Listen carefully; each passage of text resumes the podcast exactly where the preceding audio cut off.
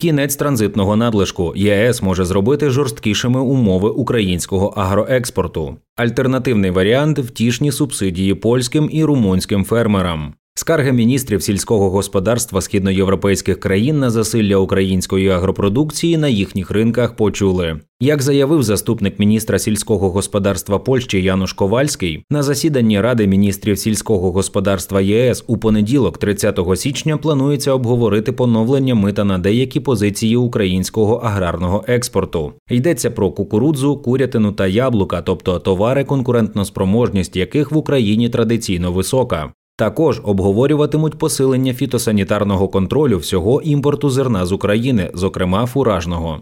Як повідомляв Майнд тиждень тому, 20 січня, у Берліні під час міжнародного форуму Зелений тиждень міністри Чехії, Болгарії, Угорщини, Польщі та Румунії погодили спільне звернення до Єврокомісії із проханням захистити їхні ринки від українського збіжжя. Закликаємо Єврокомісію вжити заходів, спрямованих на стабілізацію внутрішнього ринку через імпорт українського зерна, написав міністр сільського господарства Угорщини Іштван Нодь. Необхідні негайні кроки через нестримне зростання імпорту українського збіжжя. Як бачимо, реакція не змусила довго чекати. Майнд проаналізував, чим вона може загрожувати українським аграріям та економіці загалом. Як Україна змогла без обмежень постачати свою агропродукцію на ринок Євросоюзу, що традиційно захищаються? У травні 2022 року Брюссель обнулив мита на товари АПК з України. Це було зроблено, щоб підтримати український аграрний сектор, основу економіки країни в умовах блокади портів. Рішення ухвалювалося в безпрецедентно короткі строки, як для європейської бюрократії, і виправдовувалося серед іншого сприянням якнайшвидшій інтеграції України до ЄС. Схема передбачає, що тарифи та квоти на імпорт продукції АПК з України зупиняються, а не скасовуються. Це важливий нюанс, що дозволяє легко повернути колишні норми. Спочатку передбачалося, що ліберальний режим діятиме до 5 червня 2023 року. Наразі розпочалася лобістська кампанія за його продовження чи корекцію. Нагадаємо, що ввезення до Європи значної частини українських сільгосптоварів було лібералізовано ще 2016 року, коли набула чинності глибока та всеосяжна угода про вільну торгівлю з ЄС. Проте найбільш значущі для українського експорту позиції, наприклад, зерно, продовжували підпадати під обмеження. Чи є рішення щодо перегляду ліберального режиму експорту агротоварів з України де факто ухваленим?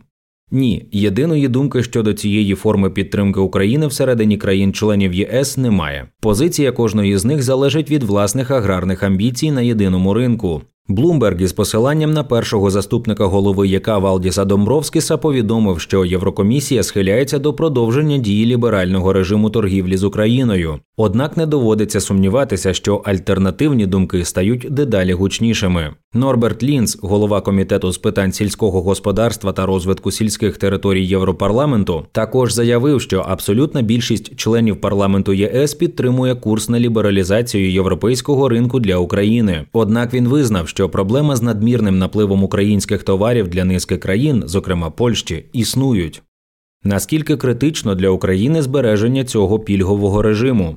Дуже критично. АПК за час воєнного стану ще більше зміцнився в статусі основи української економіки. На АПК припадало 53% всього експорту. 2021 року близько 46.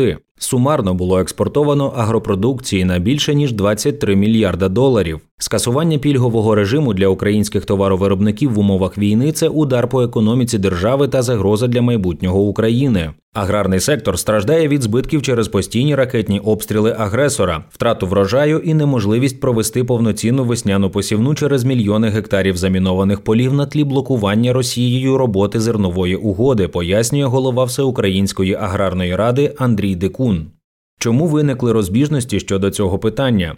Конкуренція на європейському ринку традиційно висока. Через фактично безконтрольний приплив недорогих сільгосптоварів із України фермери ЄС опинилися у невигідному становищі. Українське зерно, яке мало проходити територію Євросоюзу транзитом, за фактом осідає на ринках європейських країн. У грудні коридорами солідарності було експортовано загалом 3 мільйони тонн збіжжя з України. Скарги на це надходили до Єврокомісії з літа 2022 року. Проте зараз були почуті через рекордний тиск, який чинять аграрні держави-члени ЄС. Серед них Польща, Угорщина та Румунія, прикордонні райони яких заполонило зерно з України. Крім кількості, є питання і до якості українського продукту яка розглядає можливість перегляду режиму перевірок на відповідність фітосанітарним нормам, оскільки існує потенційний ризик ввезення зараженого збіжжя. Коли буде ухвалено принципове рішення весною, але тема вже широко обговорюється. Зокрема, це питання буде порушено на саміті ЄС Україна, що відбудеться 3 лютого. Якщо не мита на українське зерно, то що? Існує альтернатива повернення обмежень на українські товари. Якщо вони залишаються на ринку ЄС, то втрати європейських фермерів можуть бути компенсовані. Одна з ідей залучити кризовий резерв загальної сільськогосподарської політики ЄС для допомоги польським і румунським фермерам, які найбільше постраждали від припливу зерна з України. Антикризовий резерв це фонд у розмірі 450 мільйонів євро, який можна використовувати для фінансування виняткових заходів з протидії ринковим збоям. Фонд було створено у квітні минулого року після повномасштабного вторгнення Росії. Щоб його розпечатати, потрібна згода всіх міністрів сільського господарства ЄС. За словами єврокомісара із сільського господарства Януша Войцеховського, зараз це питання обговорюється. Ми уважно спостерігаємо за впливом імпорту з України. Він не чинить негативного впливу на весь ЄС, але призводить до регіональних труднощів, сказав він. На схему з компенсаціями всі згодні. Глобально так, але з деякими застереженнями. Низка країн, зокрема Франція та Німеччина, пропонують дати можливість кожній державі на рівні національних урядів підтримувати своїх фермерів так, як вони вважають за потрібне. Питання національних субсидій для ЄС є дуже болісним та зазвичай жорстко регламентованим. Водночас Польща і Фінляндія наполягають на спільній допомозі від імені ЄС, оскільки фінансові можливості окремих країн не рівні. Наразі дискусія йде між двома варіантами: фінансування на рівні ЄС через анти антикризовий резерв чи національну допомогу. Інший варіант скасування ліберального режиму для України чи його звуження. Український експорт до ЄС насправді настільки зріс під час повномасштабної війни. Якщо дивитися на загальну цифру експорту товарів до країн Європейського союзу 2022 року, то вона зросла лише на 4,2% до 28 мільярдів доларів. Але в товарній і географічній структурі відбулися суттєві зміни. Насамперед вони стосуються товарів АПК.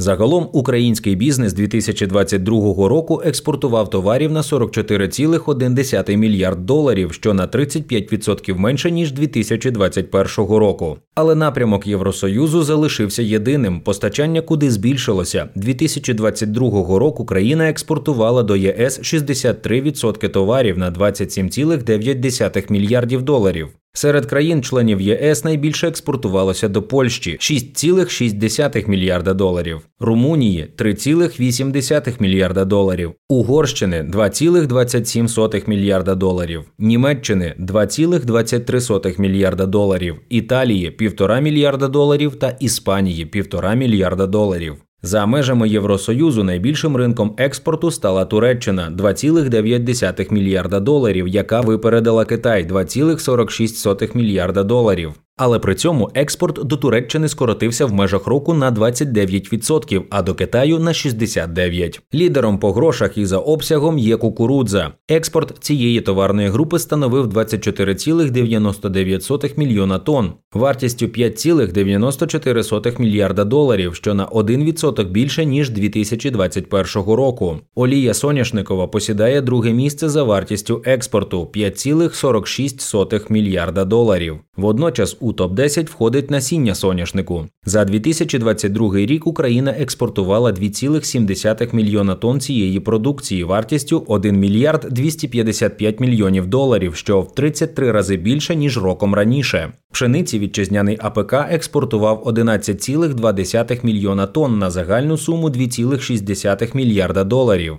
Експорт сої у фізичному обсязі збільшився на 81,6% і сягнув майже 2 мільйона тонн. Вартість 862 мільйона доларів, що на 42% більше ніж 2021 року.